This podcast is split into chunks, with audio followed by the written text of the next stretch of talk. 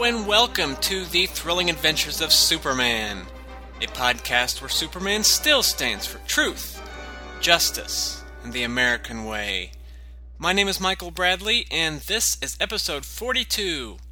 This time, we will be looking at the 12th storyline from the Superman Daily newspaper strip, which wraps up the Superman at War trilogy. And later in the episode, I will present a spotlight on radio's first Lois Lane actress, Rolly Bester. Real quick though, before we get into the, the actual show, I want to announce a brand new podcast that I'm involved in. I have teamed up with Jeffrey Taylor of From Crisis to Crisis and former guest J. David Weeder of Pad Smash and formerly of Superman Forever Radio, Xavier's podcast for gifted youngsters, and The Mighty Shield for a show called Green Lantern's Light. Green Lantern's Light is, of course, as you might have guessed from the name, a Green Lantern podcast.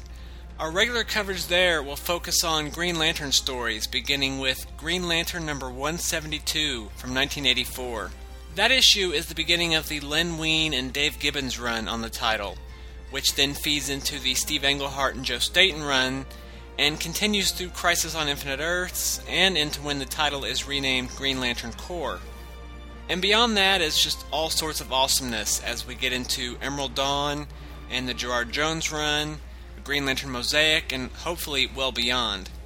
It's going to be a monthly show, and our plan is to cover three months worth of books per episode. The first episode actually takes a look back at three classic Green Lantern stories to introduce key concepts and characters in the mythology. And really, the point we're starting at in our regular coverage is a fairly decent jumping on point.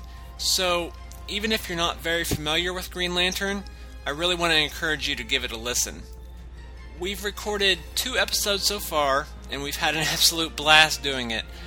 I'm really excited because I think the show is going to be a lot of fun, and I think folks will really enjoy it there are just a lot of classic stories in the, the run that we're going to be covering and, and down the road as well. And we'll get stories with Hal Jordan, John Stewart, Guy Gardner, and a lot of other core members. While it'll be a couple years down the road, hopefully we'll get to the Kyle Rayner stuff as well.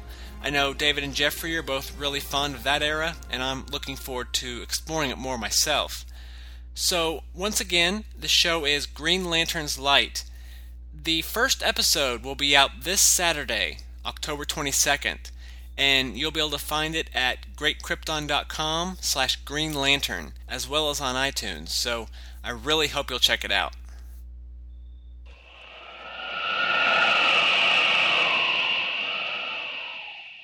Lanterns, I've called you here to this unprecedented gathering because we face an unprecedented danger.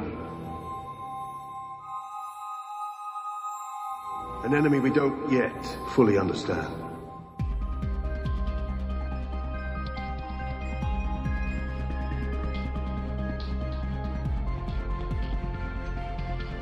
It was for this moment that we were created. But I don't need to tell you your duty. I don't need to tell you who we are.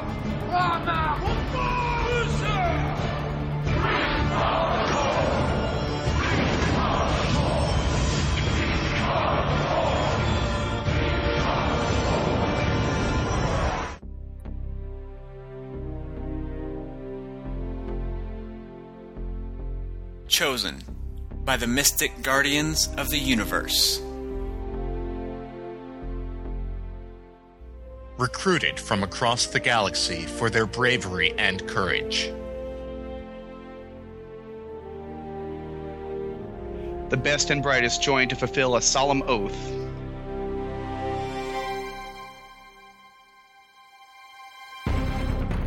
In brightest day,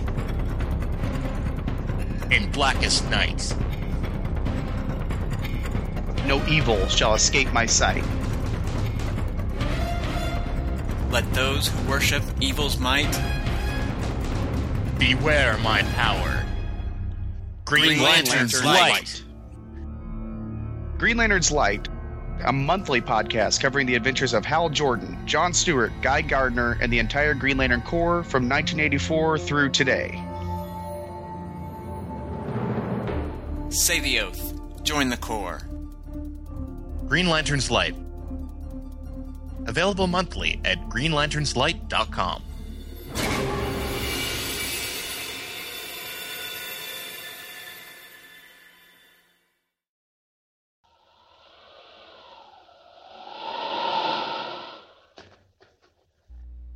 The 12th storyline from the Superman Daily newspaper strip was 20 strips long, comprising strips 335 to 354, and it ran from February 9th to March 2nd, 1940.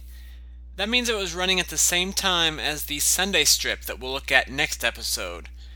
While this story was running in newspapers, the world also saw the publication of Superman number 4 and Action Comics number 23 as well as the debut of the Superman radio serial and its first two storylines, all of which we've looked at in recent episodes.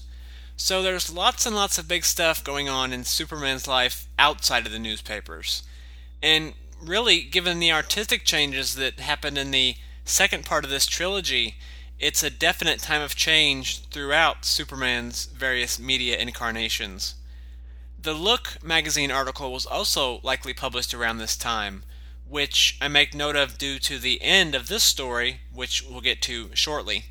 Our story, as always, was written by Jerry Siegel, and pencils, according to the Grand Comics database, are by a brand new name to the show, but one that many of you, I'm sure, will be familiar with, and one we'll be hearing a lot more of as we go forward, and that is Wayne Boring. Helping Boring out in the art is Paul J. Lauretta as inker. I'm not completely sure that Boring penciled all 20 strips. Dennis Neville may have had a hand in the earliest strips in the story, but I couldn't find anything to confirm that. And it's completely possible that the things I'm attributing to Neville are actually Paul Lauretta instead. And as well, I'm pretty confident that Joe Shuster had at least a small part in the art here. But again, I couldn't find anything online to confirm that. But I would just be very surprised if it wasn't true. This storyline is the third part of the trilogy that we started looking at in episode 32 and continued in episode 36. And our title? Superman at.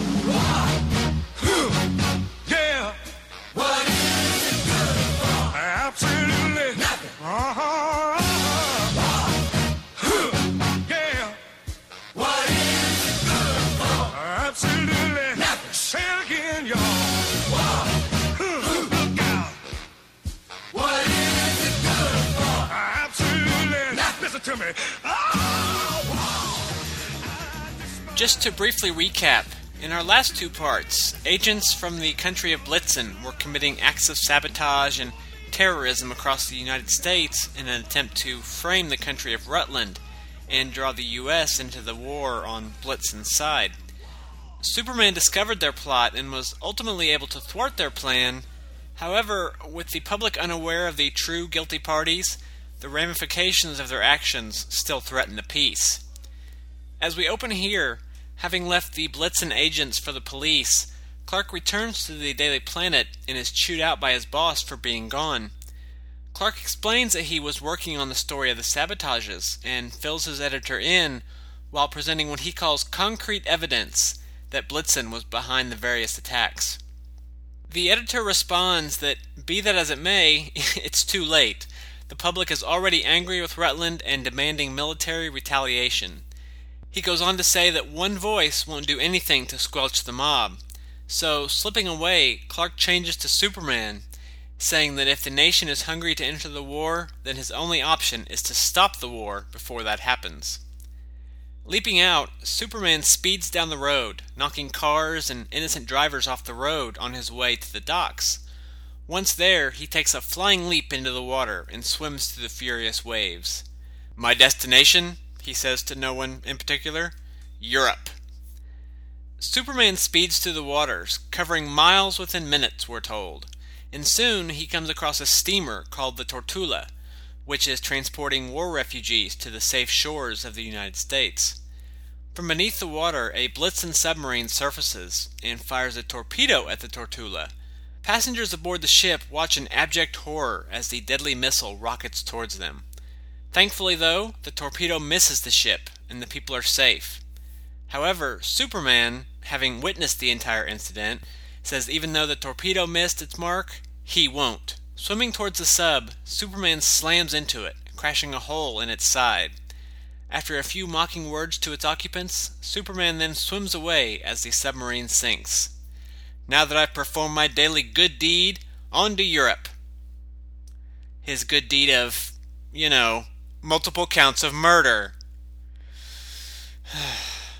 anyway, going on with his journey, Superman soon nears land and is spotted by members of the Blitzen army aboard a ship. They demand that Superman surrender, but when the Man of Steel refuses, they respond by firing shell after shell towards Superman. Our hero is unharmed by the assault, of course, but now really angry. And as we know, you shouldn't make Superman angry, because you wouldn't like him when he's angry. Hulk! Smash!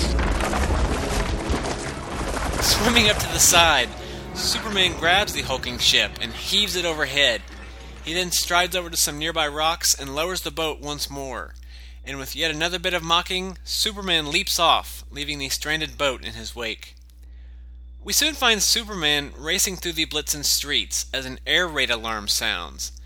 People flee in panic, headed for shelters, and within minutes, planes soar overhead, dropping bombs on the city below. Set for a fight, Superman leaps into the air and lands atop one of the bombers.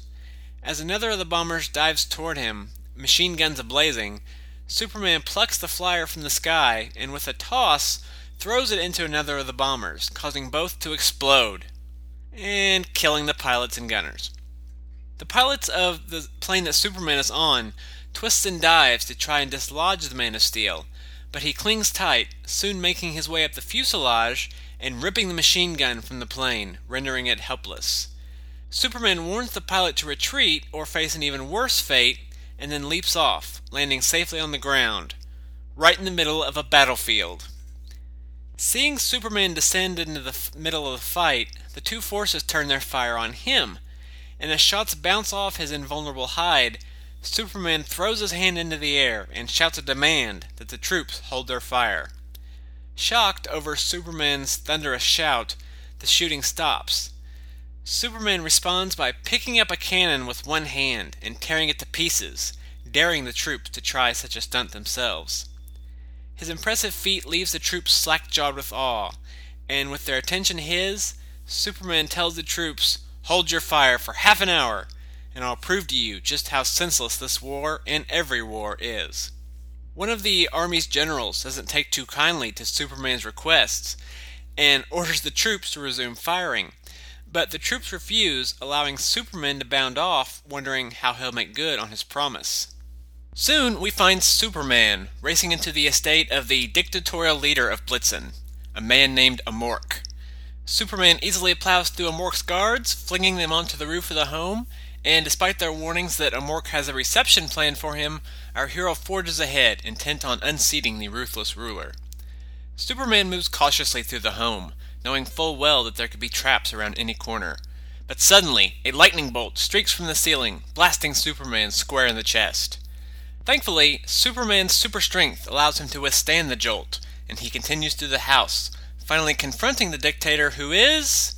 playing with puppets. Vile, sinister puppets of devious evil, no doubt. The twisted fiend. The diseased maniac. No, no, see, he's orchestrating the war between Blitzen and Rutland, hence he's a puppet master, and now he's playing with puppets. Oh, you Golden Age comics and your subtlety. Anyway, Superman tells Amork to end the war, but the dictator warns Superman to stay back, grabbing a sword from the wall and slashing furiously at Superman. When he sees the sword has no effect, the cowardly dictator drops the sword and tries to run, but Superman grabs the sword and tosses it javelin style, piercing Mork's coat and pinning him to the door. As the Mork cowers in fear, Superman grabs the dictator under his arm and leaps off to Rutland, where he confronts General Gotha, head of Rutland's military. Grabbing him as well, Superman takes both men and leaps off once more, soon arriving back at the battlefield just as the 30 minute deadline ticks to a close. Again addressing the troops, Superman presents to them the two officials and announces the main event. Turning to the two men, he demands that they fight each other. The men refuse, saying they don't fight, as they have others to do that for them. But after Superman threatens to clean both of their clocks himself, the men decide that, hey, maybe we should actually do what the guy says. The two men then lock horns. But, as you might expect, they end up fighting like girly men, including, I kid you not, slapping and hair pulling. Seriously. Superman mocks the two men and their laughable fighting skills, and soon the jeering and laughter spreads throughout the gathered troops of Blitzen and Rutland. Soon realizing the ludicrous farce that is their respective leadership, the troops in both armies throw down their weapons and cheer as Superman leaps away, proud of a job well done. Our final strip finds Superman swimming back to America, and later, in a nice bookend to how the final strip in the story before the trilogy began ended, checking the headline in the Daily Planet proclaiming, Europe at peace, leaders in exile. Reporting back to the Daily Planet, the editor congratulates Clark on a job well done, saying his story was so well written, he's not sure if Clark could have done a better job if he were in the trenches himself.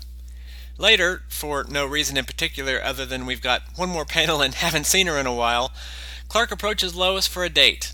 But to Clark's chagrin, Lois shoots him down, wondering to herself how he, she could ever be expected to waste time with Clark when there's always a chance that Superman might look her up. The end. And this was a fun story. It was simple, but just fun, fun, fun. I really like this story quite a bit, and I want to stress that because as I get into my notes here, I'm mostly going to make negative comments towards things, but I did like this quite a bit. It was fun, the action was dynamic, the story was solid, the art was good. I just don't have much more specific to say about why I liked it beyond that because, like I said, it's a fairly simple story. And really, the only negative thing I have to say about the writing part of the story is that Superman is once again very kill happy, both with the submarine crew and in the scene where he's trashing planes in the sky. And actually, this strip or this storyline brings up something else that I hadn't thought of earlier because the art shows three people in each of the planes. And that makes sense because you would need at least a pilot and a gunner. But that ups the kill count from previous episodes where he's done this type of stunt of wrecking planes. One last comment about the writing, and this is more of a general comment uh, pertaining to, to the daily strip, the Sunday strip, and the comics. But it seems that Siegel has slowly or subtly been increasing the uh, the jokiness. I mean, is jokiness even a word? It just seems Superman is making more quips lately. Um, he's not as bad as Batman around this time, and he's con- not you know he's not constantly cracking jokes. I'm not even sure if they would qualify as quips or puns, but it just seems like the dialogue has gotten a little lighter. Um, the shift in tone for the stories is a, is a gradual one, and I'm pretty sure that this is another early indicator. The rest of my comments are about the art. This set of strips is completely in the, the different style that we started in the middle of last story. But this does feel somewhat closer to Joe Shuster's style, uh, perhaps because of Wayne Boring doing the penciling, where in the final half of the last story it was Paul Lauretta by himself.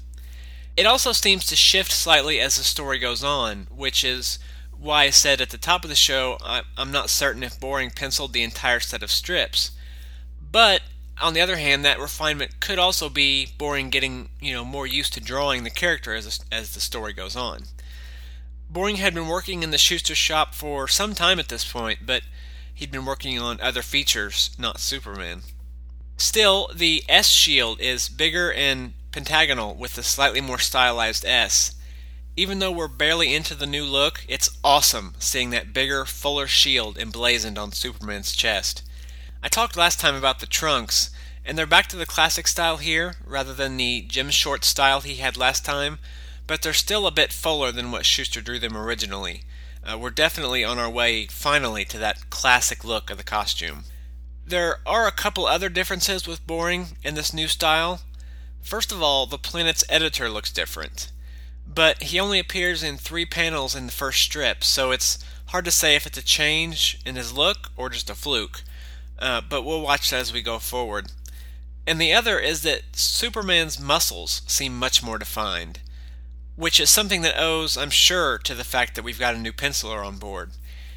even though the art here is slightly closer to Shuster's original style than last story, there's still that bit of forward progression that comes with every new artist.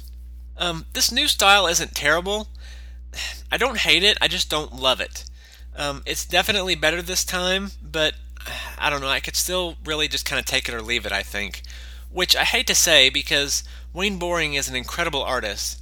It's just we're not we're not quite there yet, and Boring Boring's not drawing in that style that you know it, that will become known as the Boring style that, that he'll adopt and becomes iconic in the 50s. But you know we're we're we're getting very close to that classic look of Superman. At least what I picture the classic look of Superman post Joe Shuster doing all the stories. I looked back over all three parts of the story and don't really have too many comments about the the overall arc that I haven't already said, but I hope you can see why now that we've gone through all three parts, I split it over three episodes. It's all one story, but with three distinct parts. Each is a story in and of itself, and you don't have to read the other two to enjoy the particular one.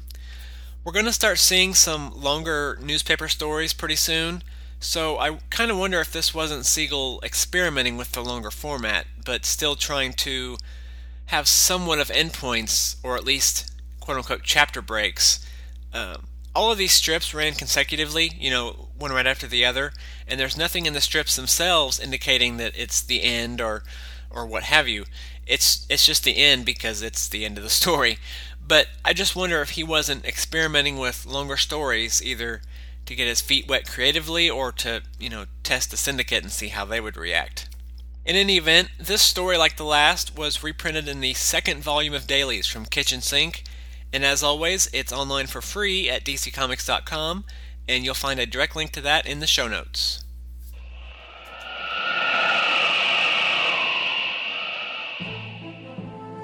Take the mightiest superheroes on Earth,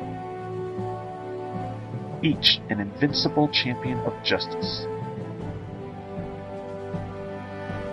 Band them together in a common cause against crime and evil, and you have the Justice League of America. And now their adventures are being chronicled on the Podcast of Justice, a bi weekly podcast covering every issue of the Justice League from the Silver Age to today. Join hosts Charlie Niemeyer, and Isaac Frisby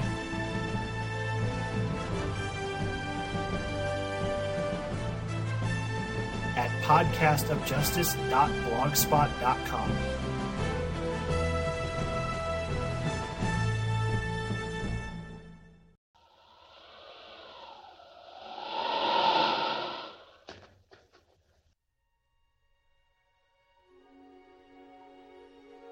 Superman, a name known throughout the world to all ages, races, creeds, and colors. But what about those behind the shield? Men and women who, for over 75 years, have given us a legend.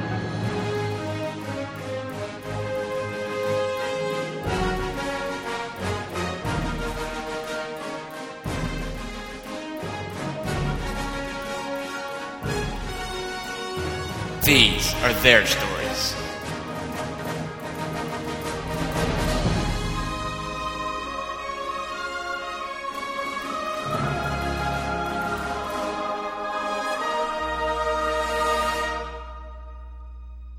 Rolly Bester was born Rolly Gulko, December 21st, 1917, in New York, New York. On September 16th, 1936, she married Alfred Bester, and the two would remain married for 48 years until her death. While at the time of their marriage he was not yet published, Alfred would go on to become a well known science fiction author in prose novels, short stories, television, radio, comic strips, and comic books.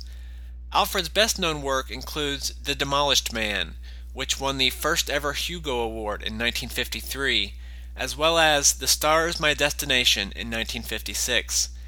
His comic book work primarily consisted of writing Green Lantern stories in the mid 1940s.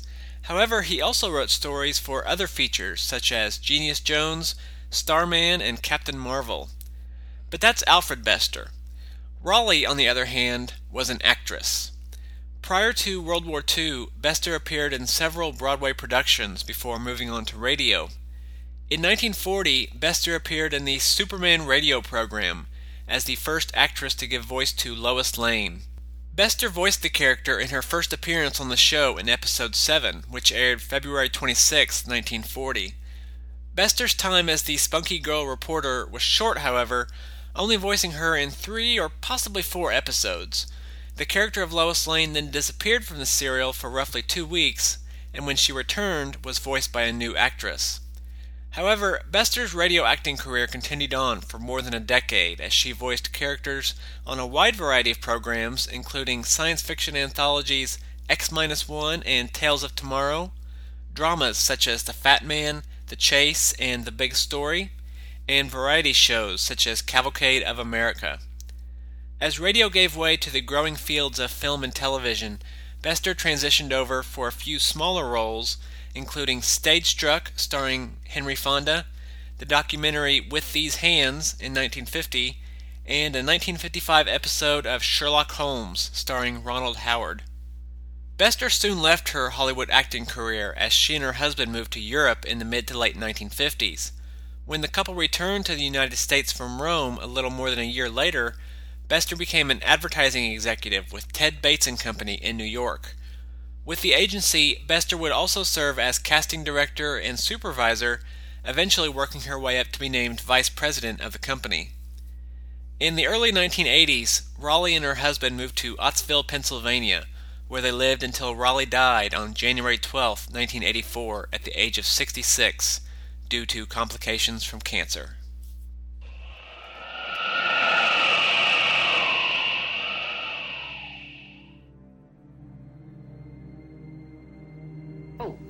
Let's get this show on the road, gang.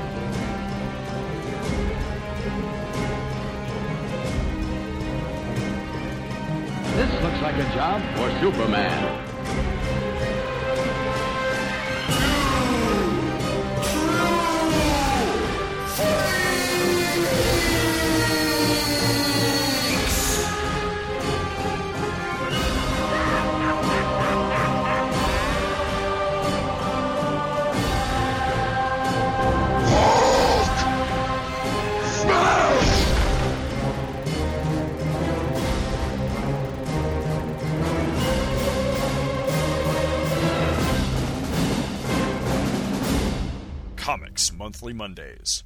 Available the third Monday of every month at twotruefreaks.libsyn.com.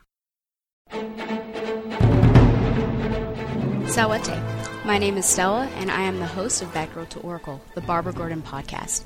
Batgirl to Oracle is a podcast and site dedicated to Barbara Gordon, the first woman to hold the Batgirl mantle for an extended period of time, roughly 1967 to 1985. The goal of BTO is to examine the character's history from her first appearance as Batgirl and continue on through her current tenure as Oracle. Each episode looks at vintage issues of Detective Comics and Batman, and modern issues of Batgirl and Birds of Prey. I also keep track of news involving Batgirl and other members of the Bat family, and I examine Barbara Gordon's appearances in the media, such as TV, film, etc. I've been blessed to be able to interview writer Brian Q. Miller, and I hope to interview more creators and actors in the future. My goal, most importantly, is to make a fun, entertaining, and thoughtful show that people enjoy and from which they learn. Please visit us online at batgirltooracle.net and look for us on iTunes. Thank you.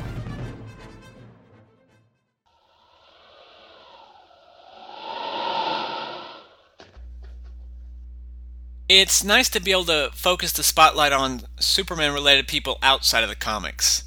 Well, actually, it's nice to be able to focus on anything outside of the comics, uh, finally on the show, but especially the people. Rolly Bester's time in connection with Superman was short and often gets overlooked because Joan Alexander became so synonymous with the role, but Bester is significant given that she was the first to give voice to Lois Lane. Don't forget, I've added a page on the website with links to all the Spotlight features. I've done eight of them so far, including two-parters on Jerry Siegel and Joe Shuster, and I hope I hope you've enjoyed them as much as I have. Be sure to stop by the website and check out the page and listen to any you might have missed. But that's it for this episode. Next time, we'll be sticking with the newspaper strips, but moving to Sunday for the third storyline from that continuity. I haven't read it yet, so I don't know what to expect. I know it is a shorter story, but hopefully it'll be good, so be sure to come back. I want to thank you for joining me this episode, though. Pretty much anything you need to know about the show can be found at greatkrypton.com.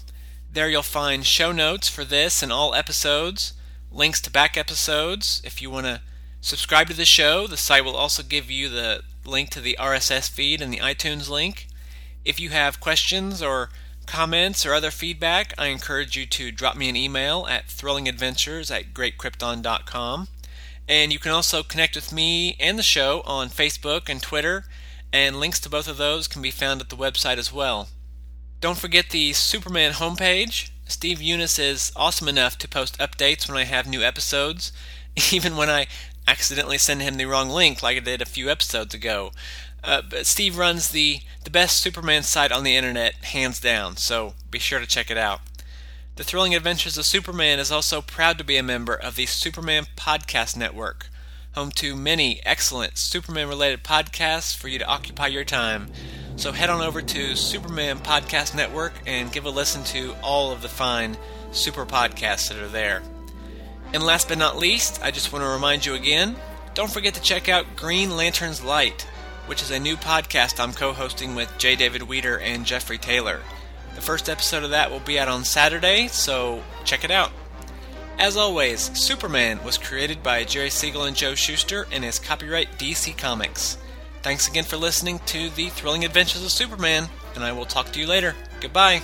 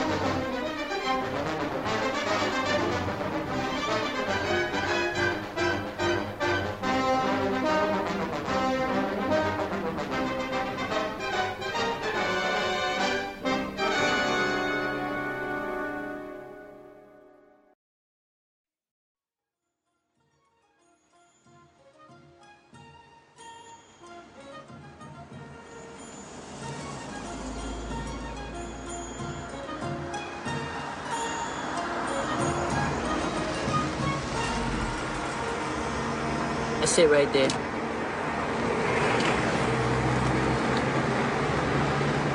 What are we waiting for?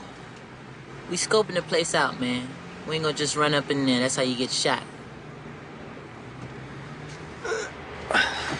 Fall asleep.